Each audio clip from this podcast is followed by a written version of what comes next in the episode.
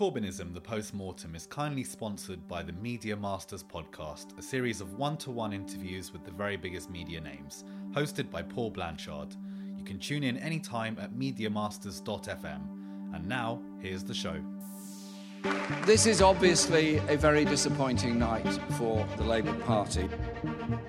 I want to also make it clear that I will not lead the party in any future general election campaign. I will discuss with our party to ensure there is a process now of reflection on this result and on the policies that the party will take going forward. It's not, it's not Corbynism. There is no such thing as Corbynism. Following Ed Miliband's resignation after a bruising 2015 general election defeat, the Labour Party, led by interim leader Harriet Harman, launched a leadership election to replace him. The Parliamentary Labour Party, or PLP, having been transformed by more than 15 years in power under Tony Blair and Gordon Brown's centre left New Labour government, were now seen as out of ideas by the electorate. Following Labour's second successive defeat to David Cameron's One Nation pro austerity Conservative Party, Labour was searching to find its identity. Labour's far left, which had been a dormant force in the PLP since Neil Kinnock sidelined Tony Benn's wing of the party in the early 1980s, prepared their token candidate for the leadership election, with few expecting them to pass the threshold of nominations required to make the ballot.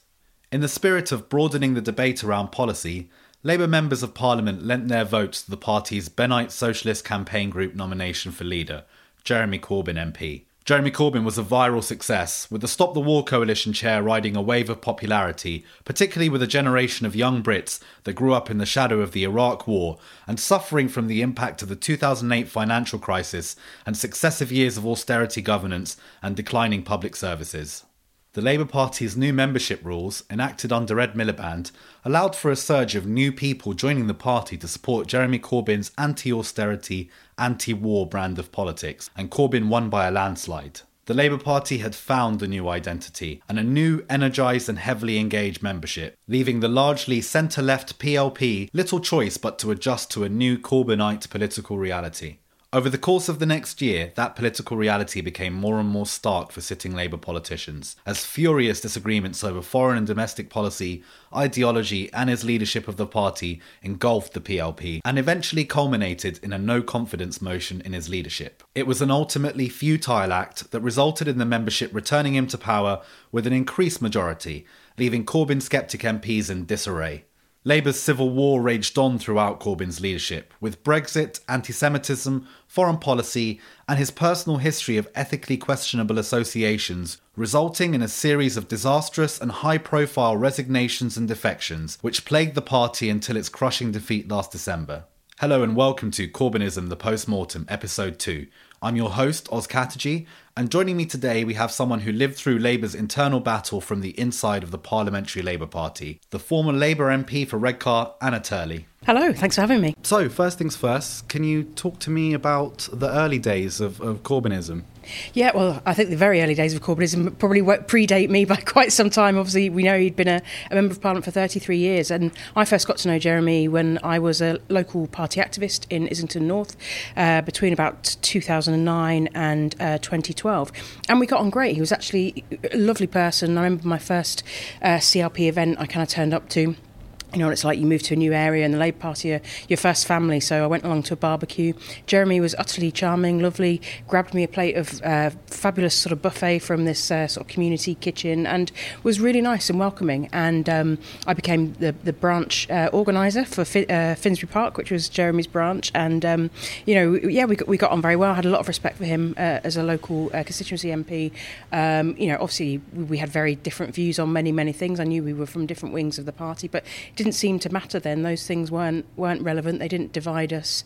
We you know we all got on. We all pulled in the same direction. I campaigned regularly to, to get him into to, to Parliament and and to get a, a good number of local uh, councillors in as well. So it was all part of the kind of family. Labour Party had its different wings, its eccentrics, its people with different views, and that was kind of how it was. And um, you know they were they were nice they were nice days. And uh, interestingly, when I stood for uh, Redcar, I, my in my um, leaflet I actually had a supporting endorsement from both Jeremy Corbyn and David Miliband. So there you go. That's a quite Bringing both wings Yeah, together. it tells you what a broad church we, we could be then. Right. So, speaking of broad churches, how did you feel when Jeremy Corbyn became nominated as the Socialist Campaign Group's nominee? Well, I think the interesting thing was, you know, like many people, I thought, well, I'll be surprised if he gets on the ballot um, to, to go out to members. Obviously, it was a new system we were trying for the first time, and traditionally, MPs had had a third of the weight of the votes, trade unions and affiliates had had a third of the weight of the votes, and members had. And that was always what I think is very important is the sort of tripod of the party. I think, you know, you, members and activists are crucial, trade unions and affiliates are crucial as part of our history and the wider movement. But MPs have a really important role because, you know, uh, and this is one of the things that I've always tried to defend ever since, particularly since um, 2016 and the, the the no confidence motion in Jeremy. MPs really are what I'd call sort of canaries in the mine. We are out in the communities. Many of us, like me, would be out every single Saturday listening to people on the doors. And so, for me, if MPs think and they know, of course, they know their colleagues well from being in Parliament. We see who performs well in the chamber, who's collegiate, who works well in committees, who has interesting views and advice, who supports colleagues. So we have quite a good inside track. So I've always felt the role of MPs in choosing the party leader is very, very important and has unfortunately been sort of undermined. You know, of course, I, I totally understand members are important, they're the lifeblood of our party.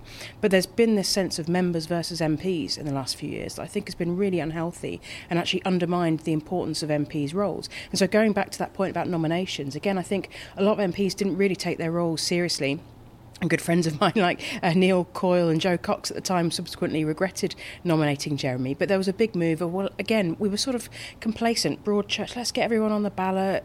You know, it won't do any harm. People like Sadiq had, I think, were you know about to get the nominations for London Mayor. Everybody wanted to keep members happy, and I don't think people really could foresee what would happen because they kind of just assumed again, perhaps complacently, that you know that well the the, the sort of people will choose a sensible candidate. People will, you know, there'll be an Andy Burnham or an Yvette Cooper, and we'll sort of muddle through. And um, and I think, yeah, it was going back to that. That was a that was obviously a moment in history um, where I think a lot of MPs would change their mind if they had if they could if they had a time machine.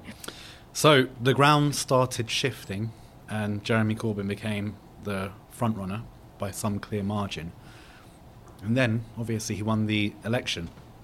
Talk me through those uh, those moments. Oh, yeah, I mean, it was interesting to watch because I was out at some of the hustings um, supporting Andy Burnham and, and helping him with his campaign, and you could see it. You could see that kind of sense of momentum building. Um, you know, with as small M as it was then, you could you, you could get a kind of sense of, of the groundswell. And again, you know, I think that was important. And you know, people will kind of portray me as a you know hostile to, to what came after and all of that, but you know, there was no doubt that actually we did need, you know, a big breath of fresh air to, to some extent. We needed some excitement. We needed to feel passionate about our politics again. And I don't know whether it was a reflection on kind of the PLP or on the candidates that came forward or a sort of tiredness of kind of where we had been as the as a kind of uh, you know left of centre progressive social democratic party. Um, but I think you know that Jeremy's kind of, you know, had, did have a very different um, thing. It felt like people could relax from the discipline that they'd felt they had to have to get into government. There was like a sort of release, a loosening of the belt, and everyone could indulge on the things that they cared passionately about without perhaps thinking about the responsibility of, of, of getting into government. Um, and yeah, and I think, you know, there was sort of, there was obviously a lot of shock in the PLP at the time. A lot of people who sort of knew, you know, Jeremy. But again, I mean, I was probably in that point well, let's make the best of it. Um, you know, he, he, members have chosen him. Let's all kind of pull together. I took a, a, a role. I was very honoured to be asked as a new MP, um, then as a, a, as a shadow minister on on the charities bill. And there was a sense of well, as long as you know Jeremy will work across the um, the wings of the party, we can pull together and. And perhaps it's time to have fresh debates and all that. And a lot of us were relatively open minded. And I, I think the turning point for me, um, I remember it very clearly, was uh, there was a document leaked that was one of these silly charts that the left and you know and I've learned a lot. I didn't know much about the sort of history of you know the left or fighting militant. I you know I'd only been a party member under a new Labour. I'd only voted for the first time in 1997 so I hadn't faced those battles before or, or, or spent time sort of studying them. But you know this idea of kind of lists and enemies within and kind of putting people in pigeonholes and boxes is one of the sort of traits that I've seen in the last few years. And so there was a leaked document that had um, what do they call us? Core group, core group hostile, core group negative, and all this. And I was so shocked because that was kind of the first time I was a new MP. You know, I was at that point totally involved in trying to sort out the kind of steelworks that had gone under in my constituency and trying to play a role as a shadow minister. And I and I, and I was down in a core group hostile, and I thought, well, I know I have a kind of different.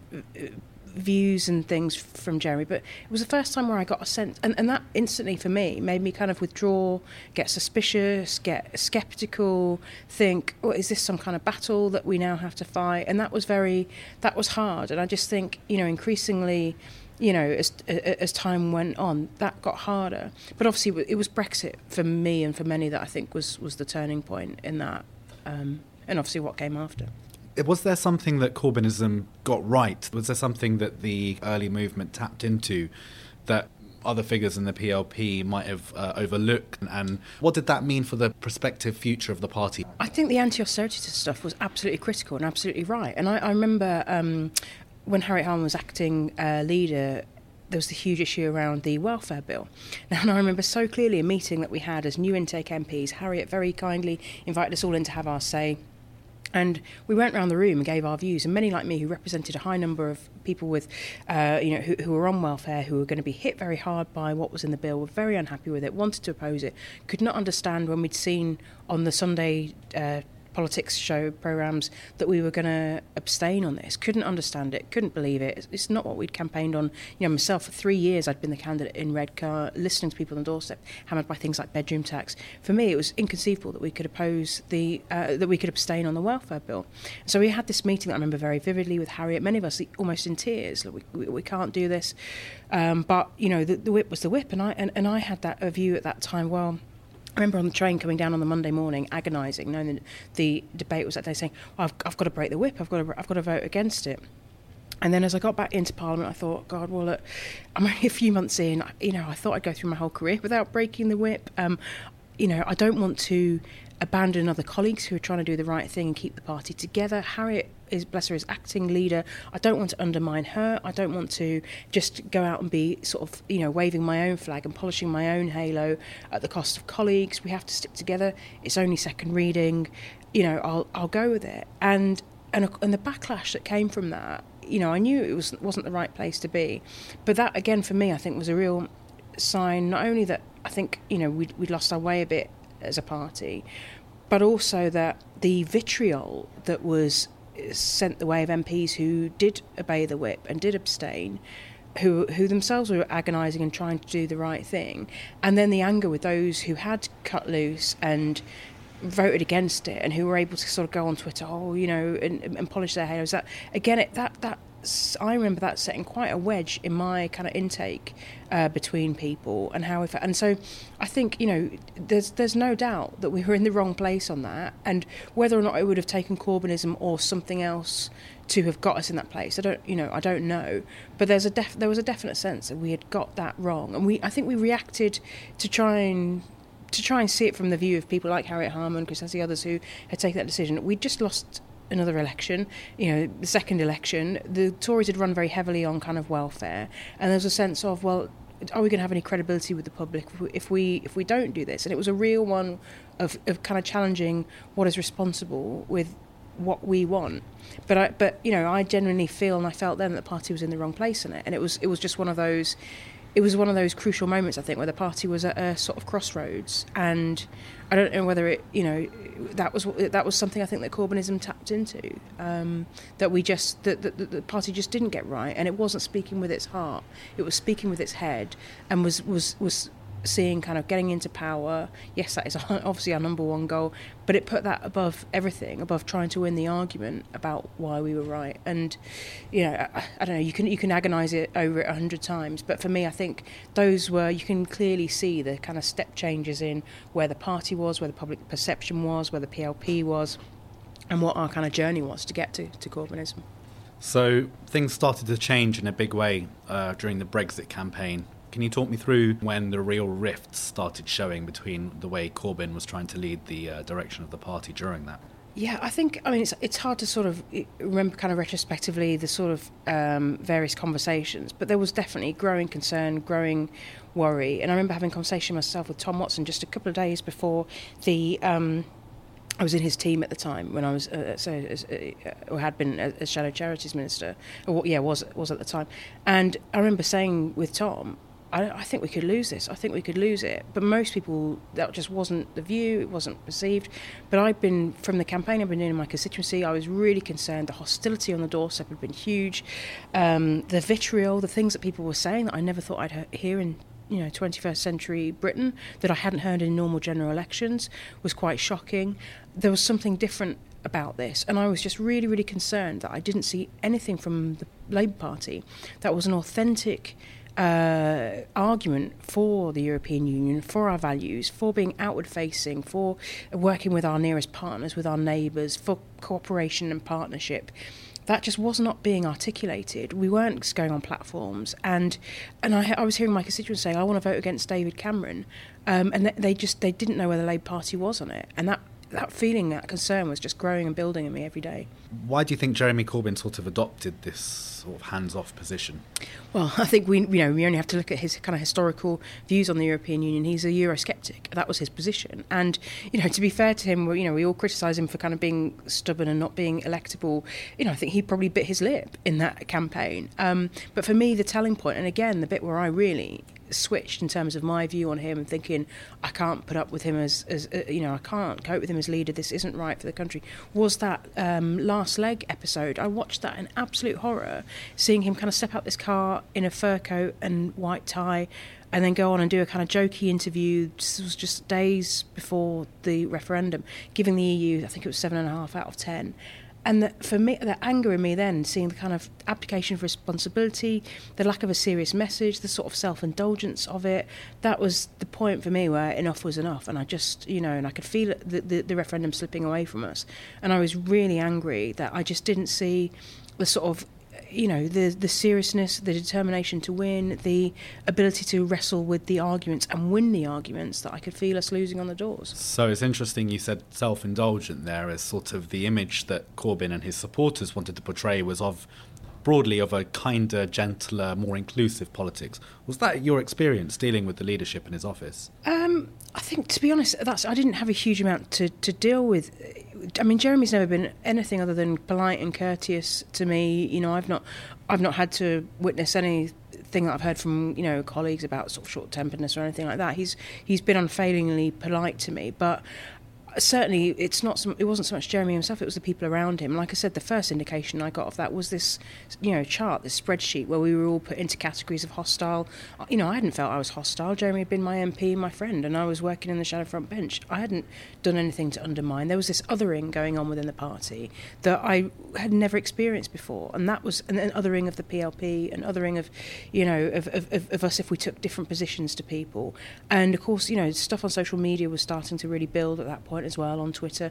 And yeah, there's absolutely no question that there'd begun this kind of really nasty sort of attacks on uh, people with different opinions. People say began around the welfare bill. I got a huge amount over Syria as well because I uh, voted for the RAF to take action on ISIS in Syria, which again I would do if the vote came again tomorrow. I would do exactly the same again, and I think was absolutely right to do. And you know we've had a failed strategy on on Syria for the last however many years. That was that was just one small uh, thing that I think that we could do to try and relieve some of the worst elements of what was going on in that country. And around that time, the backlash from that was absolutely horrendous. The emails, the kind of social media blitz. That was when I started to think, oh, this is you know, it wasn't external. I wasn't getting that from my constituents. It was all from internally within the Labour Party. And you know, it, I think I think at the time, if I remember rightly, Jeremy had asked members to email their MPs to tell them what they, although it was a free vote, to tell them what they thought about the action. And that felt to me like a sort of gearing up of again this members versus MPs divide, which was really unhealthy for me. I'd, as I said, I've been a candidate for three years. I'd built a team. I, I got on really well with my members. We'd won an election together to get a seat back off the Lib Dems. I had a great, great relationship with my members, and suddenly there was starting to be this kind of uh, divide between MPs and, and, the members that they campaigned with. You are listening to Corbynism the Postmortem, and this episode was kindly sponsored by the team over at Media Masters Podcast, who produce fascinating one to one interviews with some of the very biggest names in media. You can find them at mediamasters.fm. And now, back to the show. Corbynites um, often like to portray themselves as defenders of the Kurds of northern Syria. However, the one vote we had in parliament as to whether we should intervene to save their lives from an oncoming ISIS genocide, um, they were opposed to it. And then, you know, suddenly, all of a sudden, they're still trying to portray themselves as as their defenders, when in reality, as you said, you, you stuck by your vote because had that decision not been taken, there might be no Kurds left in northern Syria at all. Absolutely, and I, you know, I've always tried to make my decisions on the basis of evidence rather than kind of ideology in, in Parliament. And the evidence was clear what ISIS were doing. You know, ravaging across Iraq and Syria. We were taking action in Iraq. For me, we had to take action in Syria. People's lives depended on. And if you heard Hilary Benn's speech, you know, in Parliament, you know, it was it was a phenomenal and a very articulate view of, of our values, of Labour values. And again, the backlash that he got from that because how dare he articulate a left wing uh, justification for intervention? It, you know, it, it, poor Hilary got a horrendous time after that. Well, I mean, it also it was also widely accepted as a sort of condemnation of Jeremy Corbyn's position, and he said it said it from the front bench, so people would would have perhaps correctly seen it as an attack on on Jeremy. Now, whether they were morally right or wrong is is irrelevant to that question. But talking about wider foreign policy issues, there were some other significant moments, not just Syria. Um, I remember, obviously, Jo, Jo Cox was very passionate about um, uh, the white helmets yeah. and protecting Aleppo, and she tried to push for RAF drops, yeah. silence from Jeremy. Um, we also have the Russian uh, poisoning uh, in, in Salisbury, mm-hmm. and, and Corbyn stood up in Parliament and said, Have we sent samples to Moscow to see what they think? Yeah. Yeah, so, I remember so, that very, very clear. I mean, that was that was another example of where you know, for me, it just it seemed obvious. And I remember sitting on the back benches with my jaw hitting the floor at his response, and I was ashamed. Actually, I was ashamed on behalf of my my party and the proud history we we have. I was ashamed because I knew how this would look to my constituents, who you know, and I was I was ashamed that actually this is kind of evidence based. We knew what what you know we, we, we I trust the British government not naively, but but you know I trust us. excuse me to to do the right thing. And this idea that there's just constantly an anti-Western and kind of pro-Russian viewpoint. I felt the lack of patriotism from the front bench, and I knew how this would be perceived by my constituents. And I had to. I, I signed this. Uh, there was a, uh, I think, a early day motion uh, that went round.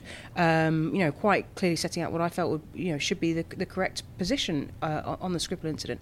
And I had to go to my GC that Friday night, and I had people, you know, really, really sort of shouting at me, having a go at me.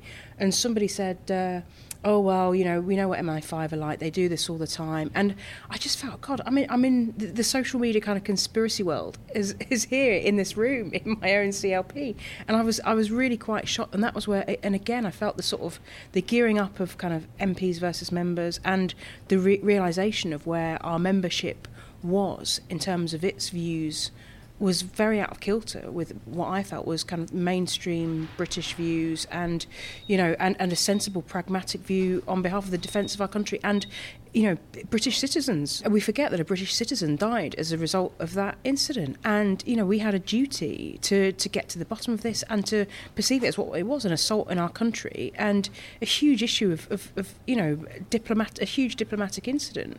And the idea that we were not, you know, responding and not defending our country, not standing up for our values and just, you know, and we're, we're maligning our own um, secret services, our own special forces, our own, you know, government. I just I found it really shocking. So I think it was quite interesting. I believe it was Owen Jones wrote an article saying uh, that it was inexplicable why Corbyn took a dodgy position on that, and and it lost, you know, faith with the electorate. But it it doesn't seem inexplicable if you if you understand. Seamus Milne's role in the party and how, and you know, Jeremy Corbyn had a Privy Council meeting, so he'd seen the intelligence and he still went up and said, Have we sent it to Russia?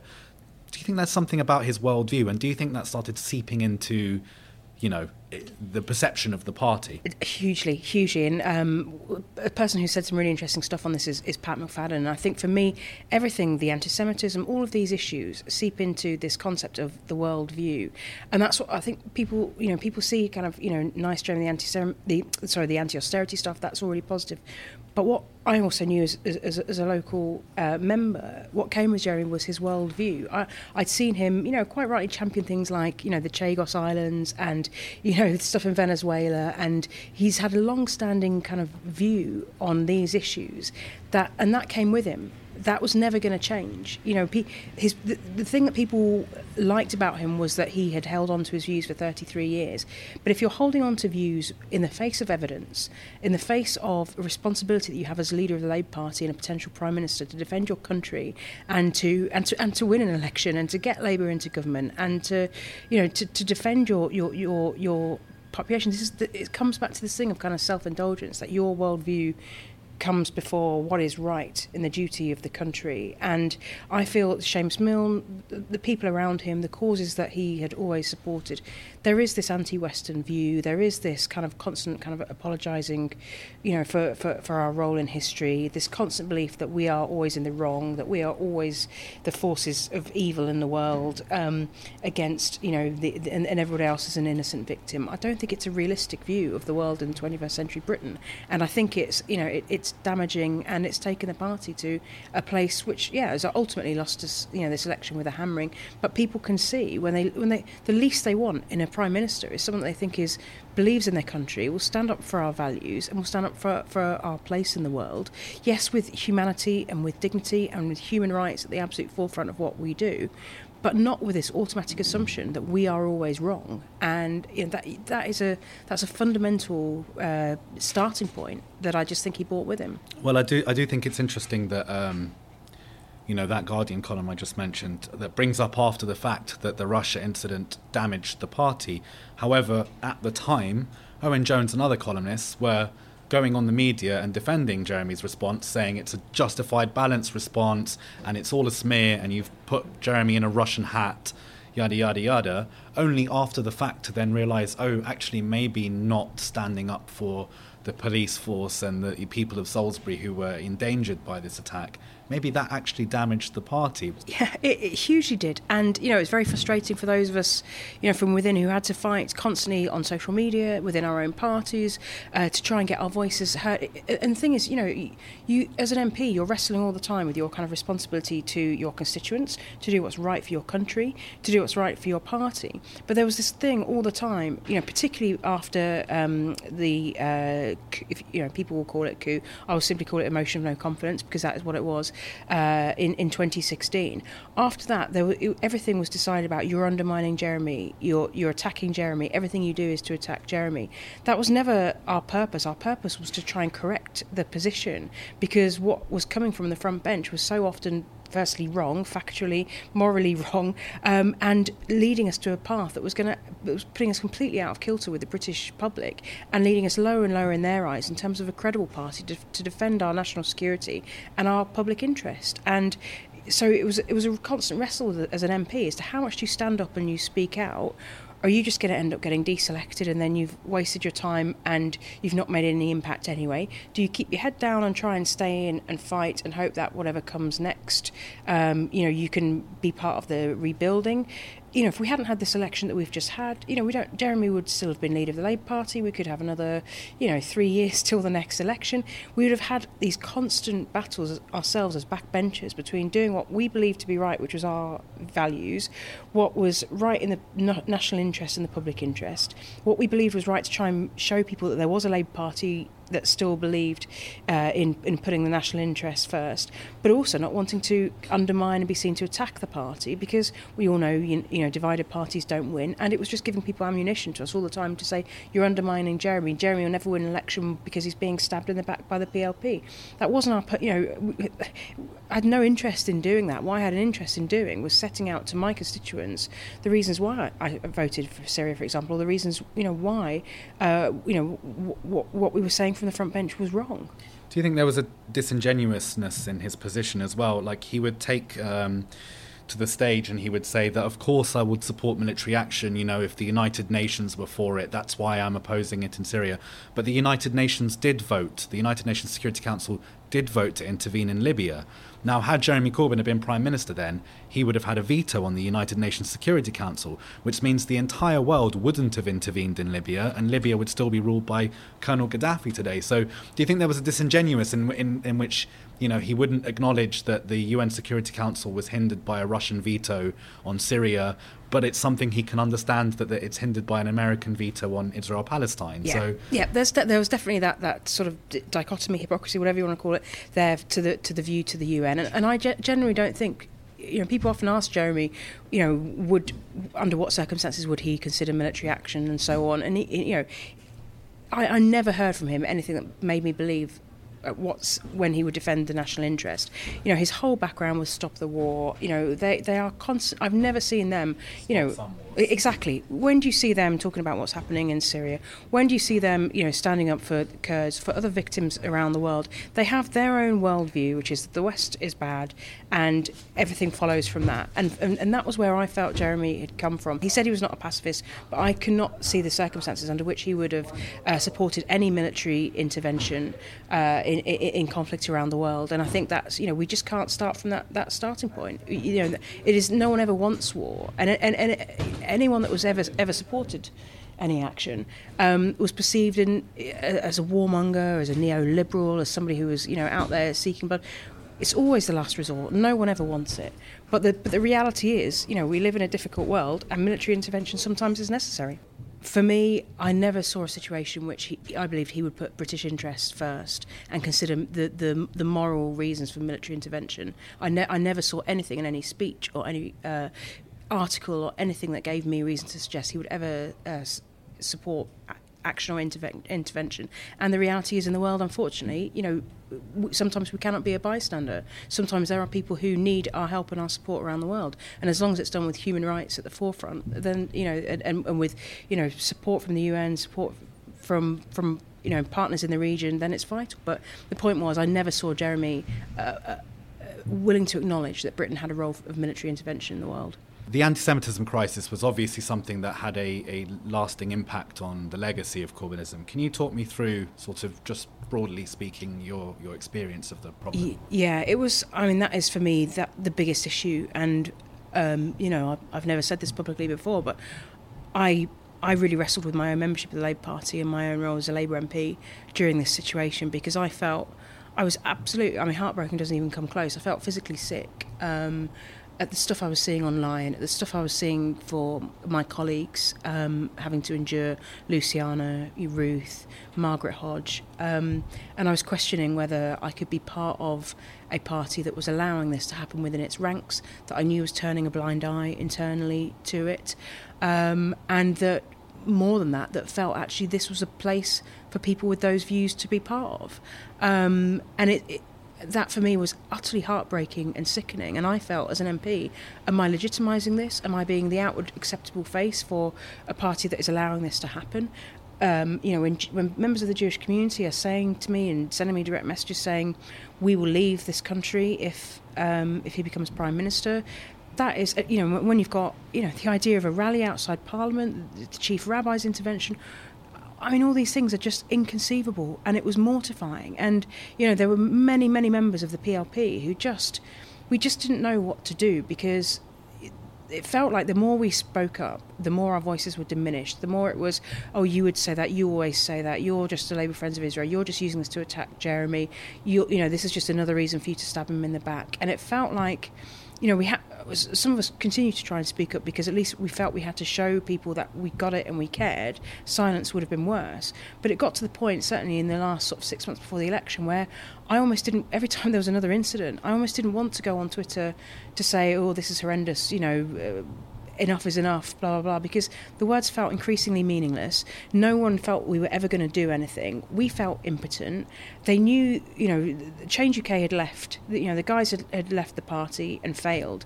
They knew that we had, our, our threats of leaving the party were meaningless. They wouldn't have cared. And, and, and in fact, they'd have rejoiced if we had stood down because they'd have just replaced us with a momentum candidate, you know, someone who had similar views, and we wouldn't have been able to have any impact then. And it was this constant tussle between can we try and stay in and fight and change things from the inside, but then how do we show people on the outside that we're doing anything? Because nobody out there could see us do anything. They just we all felt complicit.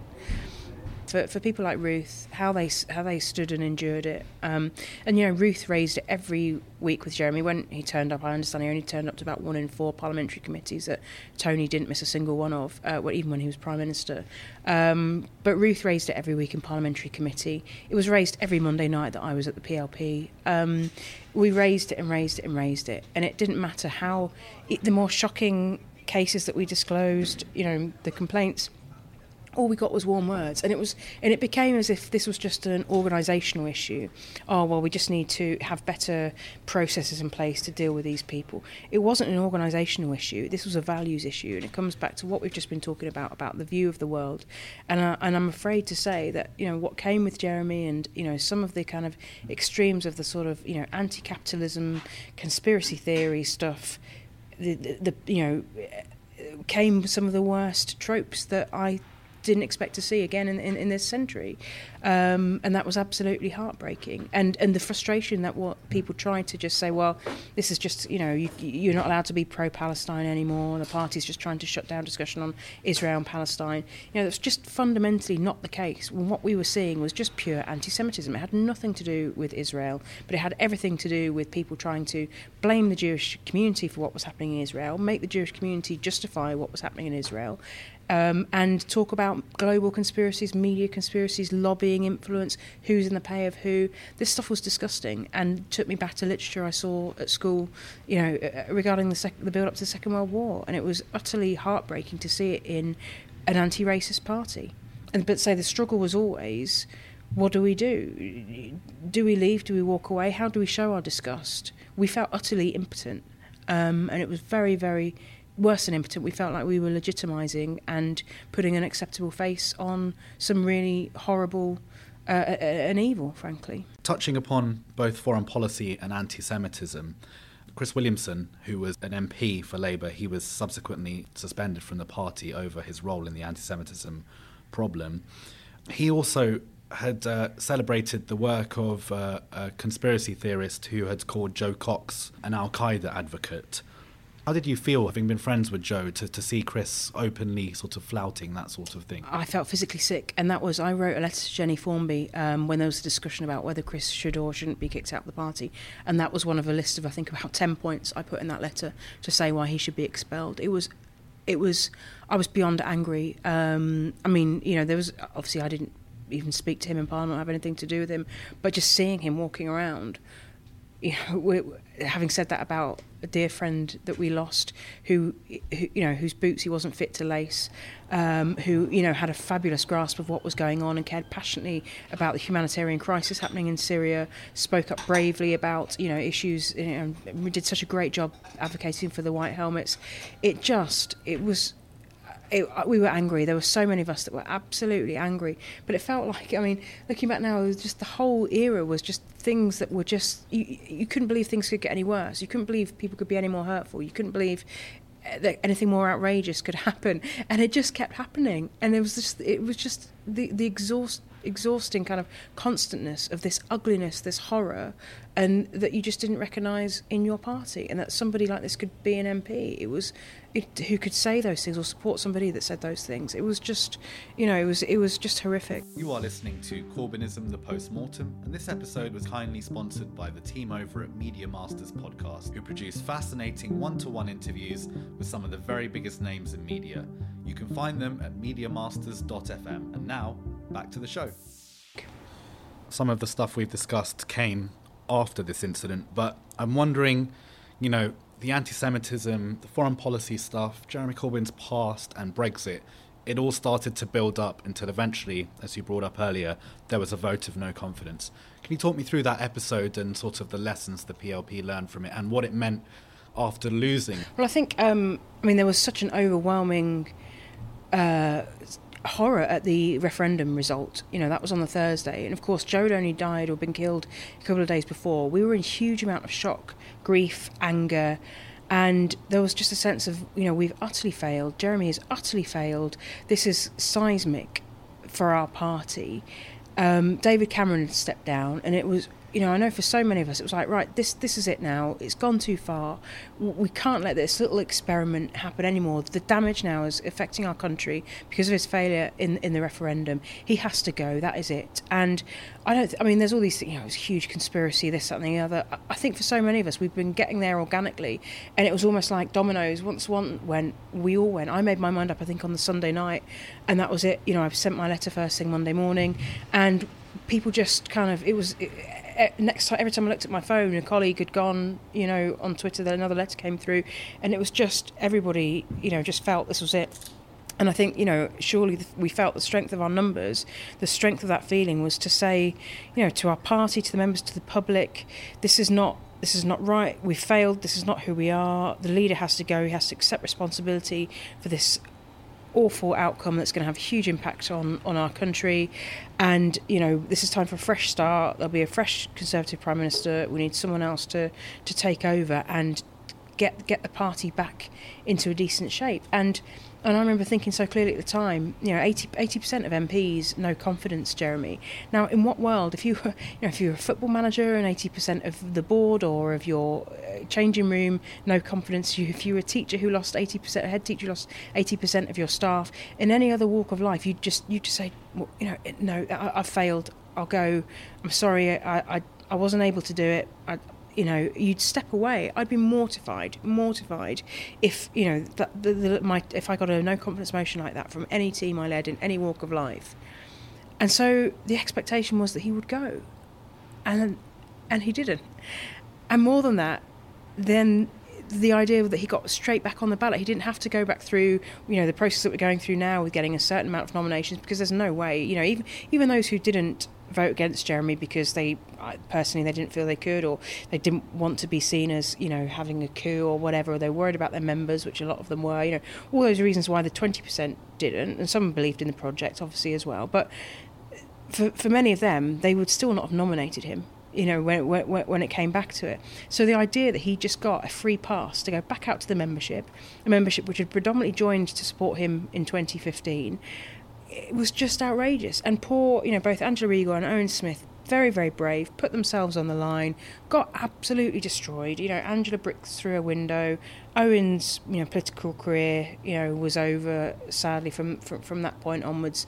You know. Uh, it, and the personal toll they, to, they took was absolutely huge for daring to put themselves forward as, as a potential leader of the Labour Party in a time of national crisis. I think it's it's very very sad. Do you think part of the issue as well is that the leadership candidates maybe weren't as strong as they are now and had some of the stronger voices from the party put themselves forward? We might be in a different situation today. I think that's absolutely right. Um, I think if you know perhaps Yvette or Hilary Benn had come forward, we might have been in a different situation. But it was really hard because nobody wanted to be seen to be the one wielding the knife.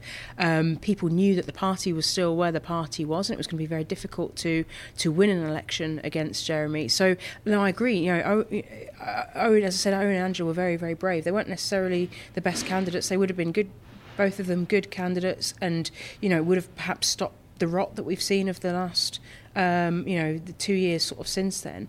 But um, yeah, I think I think you know the reality was people call it a coup. It wasn't a coup because we, we didn't plan it. You know, it's clear we didn't plan it because you know we didn't have the candidates in place and all of that. It, it was very difficult for all of us to do things like that. I never imagined in my life that I would no confidence leader of the Labour Party and resign from the front bench you know, I, I, was very proud to do that job. I was only, I'd only been an MP a couple of years. I never imagined that I would do anything like that, so difficult and controversial and, and you know, brutal. But that was how desperate we felt we had to take action. And but of course, it was then betrayed as this is the thing that kind of really frustrated me. Say it became the PLP versus the members. The PLP, you know, Jeremy was the members' choice, and the PLP just did it to spite the members. The PLP are all just backstabbing Blairites. They all just did it to undermine Jeremy. You know, there was no sense of many of us did this out of a sense of duty to our country, out of a sense of duty to our party, because we could see electorally, you know, and, and I put very clearly my resignation letter that I didn't think Jeremy could win an election, and that was a major factor for me. Um, you know, th- we all agonised with this and did this for the, the right reasons. But the way it was portrayed, and a very clever campaigning tool to ensure Jeremy won the next election, was to say, you know, the, to call it the chicken coup, to write us all off, um, and and then just you know to, to, to kind of get Jeremy on the shoulders of members and parade him back into the job, regardless of the implications for the party's electorability, the the fact that, that we are a parliamentary party and therefore the, the leader of the party has to lead a parliamentary team, that we have to win seats in Parliament. You know, we are not just a movement, a protest group. We are our clause one means we, we exist in Parliament. So all of that was just sort of dismissed uh, and, and not part of the debate, and the PLP's voices were just dismissed and written off. Um, and I think we didn't stand up for ourselves enough. I think we all got, you know, were a bit overwhelmed by the backlash that came from that and the vitriol. Um, and and I think it's it's continued to, I think, silence the PLP, put the PLP in fear of deselection, um, and, and, and has stopped us doing our historic role and duty of kind of standing up you know, and challenging the party sometimes when, it, when when we don't think we've we've got it right. So it'd be unfair to talk about Corbynism um, really without talking about some of the people behind it. Uh, it's not just obviously Jeremy Corbyn, but Seamus Milne, Karie Murphy, Andrew Murray. Um, can you talk about the direction the party went under, particularly with Seamus Milne, because he would brief the lobby, and sometimes he would brief the lobby something that was very different to what Jeremy Corbyn had just said. So, Yeah. can you talk a bit about that and how and how his relationship with the PLP developed? Yeah, that was hugely frustrating. I mean, I can honestly tell you, I've never exchanged one word with Seamus and Karie Murphy, or was it Andrew Murray, the other name that you mentioned? Yeah, I never had anything to, to, to do with them. They operated kind of in the shadows, in the in the LOTO's office, and they became this. You know, LOTO became the kind of byword for these for these people. And, and as you say, my frustration, everything from if we had a PLP meeting where Jeremy, you know, people would be telling Jeremy how difficult things were, what a disaster, how unhappy we were with, with policy and so on. And Seamus would be in those meetings and then we would go out and I'd leave the PLP meeting and he'd have a huddle of journalists with him telling them what happened at the PLP meeting. And I thought, well, this is our meeting. This is our one chance to speak to the leader of our party, to tell him our concerns, to tell him what we think is going wrong. And there outside would be, you know, apparently Tony Blair never brought his staff into the PLP. It's our meeting, but there would always be hordes of people from LOTO's office in there, you know, writing notes, kind of on their phones, saying who, which MP is saying what, and it, it just, it felt so kind of Stalinist. Um, like when, when we all went out, many MPs went out to support the uh, rally from the Jewish community, Enough is Enough, outside Parliament. There was someone taking the names of which MPs went out there. You know, this sort of stuff. All uh, people lived in fear of kind of being outed to their members, being seen as anti-Jeremy.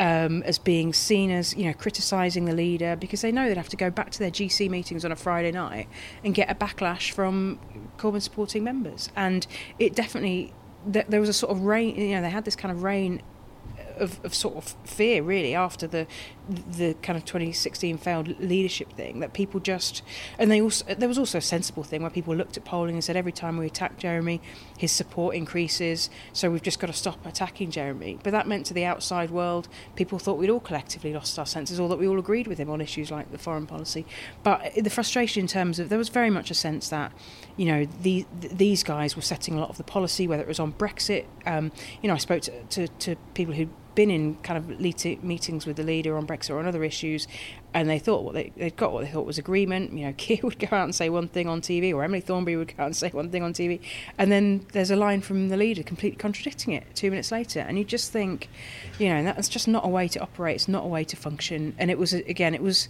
it was as if the parliamentary party and the shadow cabinet, shadow ministers were kind of irrelevant.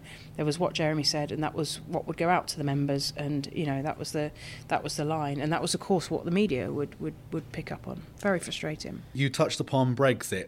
Can you talk me through the sort of process of the party eventually shifting to a second referendum? And also, at the end of the election result, Brexit was blamed not only by everyone on the front bench, as it were, but Jeremy Corbyn himself in his concession speech essentially said Brexit polarised the country. Do you believe that? Well, I mean, I've always said, firstly, uh, you know, I don't believe we would have had Brexit if we hadn't had Jeremy Corbyn as leader of the Labour Party. If we'd have had someone articulating a kind of outward-facing, um, you know, cooperation, partnership, pro-European, pro our kind of values, um, uh, we wouldn't have had that referendum in the first place. And then I think, you know, Keir and others worked very, very hard to keep the PLP together. Um, but I think sometimes actually you know that wasn't the right le- leadership isn't always just about keeping everybody happy sometimes leadership is getting to the right place and ultimately we failed ultimately we've got a hard Brexit and five years of a Tory government. So nobody, you know, the, the Brexit policy failed, um, and so you know, you can, whether that's sort of a, a, collective thing for the shadow cabinet or for Jeremy uh, to take responsibility for. But the, the point for me was, you know, we, we know Jeremy's view on, you know, on, on the European Union. It's it's historically there. He called for us Article 50 to be triggered the day after the referendum. Um, and and you know for, for, for many like myself, I think most of us in the Labour Party, if we'd have, if Theresa May had worked cross party and we'd got a reasonable consensus, even myself who've been very pro people's vote, I think we would have kind of accepted some form of kind of constructive uh, Brexit at that point that kept us pretty much you know economically aligned and so on.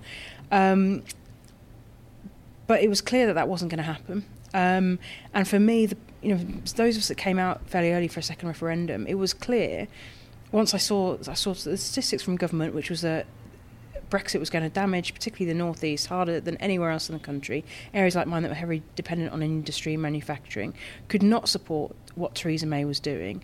Therefore, the only way out of it, it was clear there was no Brexit that was not going to economically damage my constituents. So for me, a second referendum was the way out. It was the way out for everybody. It was the way out for the Labour Party. It was the way out for the Conservative Party. I I thought, and my frustration was that I think many of us, if there had been proper leadership, people like me would have accepted a position. We might have disagreed, we might have broken the whip, but at least there would have been leadership. What was such a disaster for the Labour Party was that we never really had a firm position, that we constantly flip flopped, that Keir would get close to having a second referendum and then it would be briefed against that.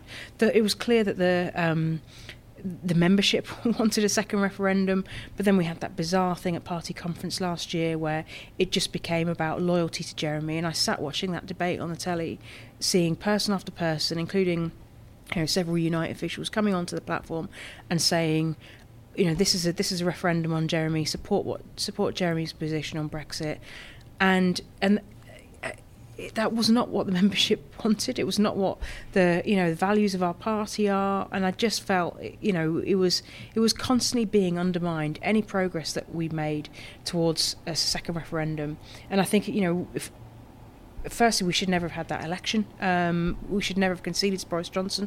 We were a week away. The whips tell me very, very clearly we had the numbers for the confirmatory ballot for the Kyle Wilson amendment and that we could have done it. Boris had nowhere left to go. He was totally backed into a corner. He, he, he couldn't he couldn't get it through. Um, why on earth, why on earth did the Lib Dems, the SNP, and then ultimately the Labour Party give him what he wanted in a Brexit election? It was absolutely the worst thing. I was always hoping that we wouldn't have to have an election until either Brexit was resolved or we had a new leader of the Labour Party.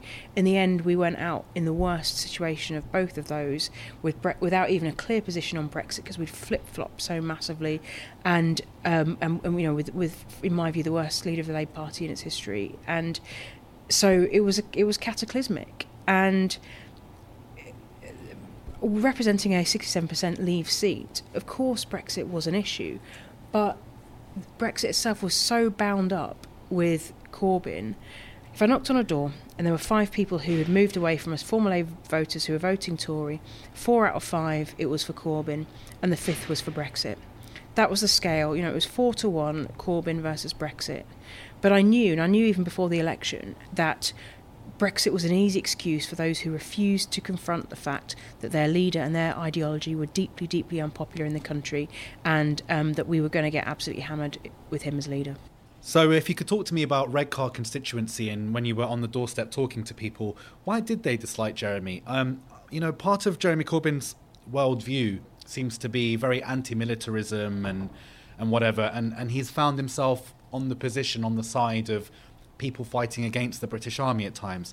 Where for families who are military families, that's going to be very a difficult pill to swallow. And and the kind of constant conversation about Brexit and working class, and it, it never really touched upon the the sort of world view perspective of why someone might not want to vote for Jeremy. Yeah, I, I, I think that's absolutely right. I mean, in Redcar we have a huge proportion of armed forces families and veterans. The Armed Forces Day in the summer and Remembrance Day are two of the biggest events in the constituency. It attracts hundreds and hundreds of people, um, and and Redcar is a kind of proud place. They're proud of their British identity, and that was you know obviously played a big role in the referendum result for Brexit. Being proud of this country, wanting to represent this country, wanting a leader who you think can represent you on the global stage, who will stand up for your interests, who you are proud of, who looks you know strong and able to to uh, deal with Putin or whoever, Trump or whoever, that's what people wanted, plus a level of competence. Um, and and it's not it's not. I'm not saying we have to kowtow, you know, to being right wing. Far from it. We need to articulate our values in a way that are you know are outward facing, global, humanitarian values in a way that is patriotic. It is not right wing to sing the national anthem or you know or to or to watch the Queen's speech. These are not you know the, these are things that ordinary British people do. They're not the preserve of the right. And the moment we concede decent British patriotism, pride in our country, pride in what we stand for, pride in our values, and the determination to protect our people, to stand up for our people, and look after our country, then we concede that to the right, and that's how you end up with Brexit. That's how you end up with Boris Johnson. That's how you end up with Trump. If the left wing doesn't have a decent, you know, even Rebecca Long Bailey talked about progressive patriotism. I didn't see anything else underneath those two words, but they understood that the British public don't feel the Labour Party has the national interest at heart, and that's a huge, huge thing that we have to rebuild before any future election.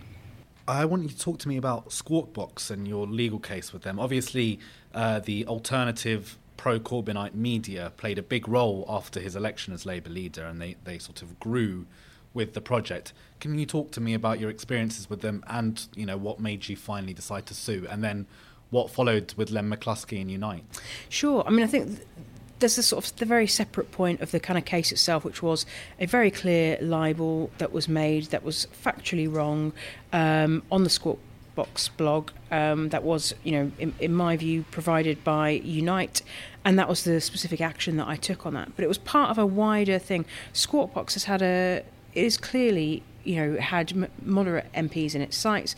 I've I've seen a huge number of um, uh, articles it's written you know, attacking moderate MPs for absolutely nothing, for going to a concert with the Tory. My neighbouring MP, Tom Blenkinsop, I think they did five articles in a row in the days leading up to him quitting, and I think that, you know, I'm sure that that probably had an effect on him deciding whether or not he, he, he wanted to stand again.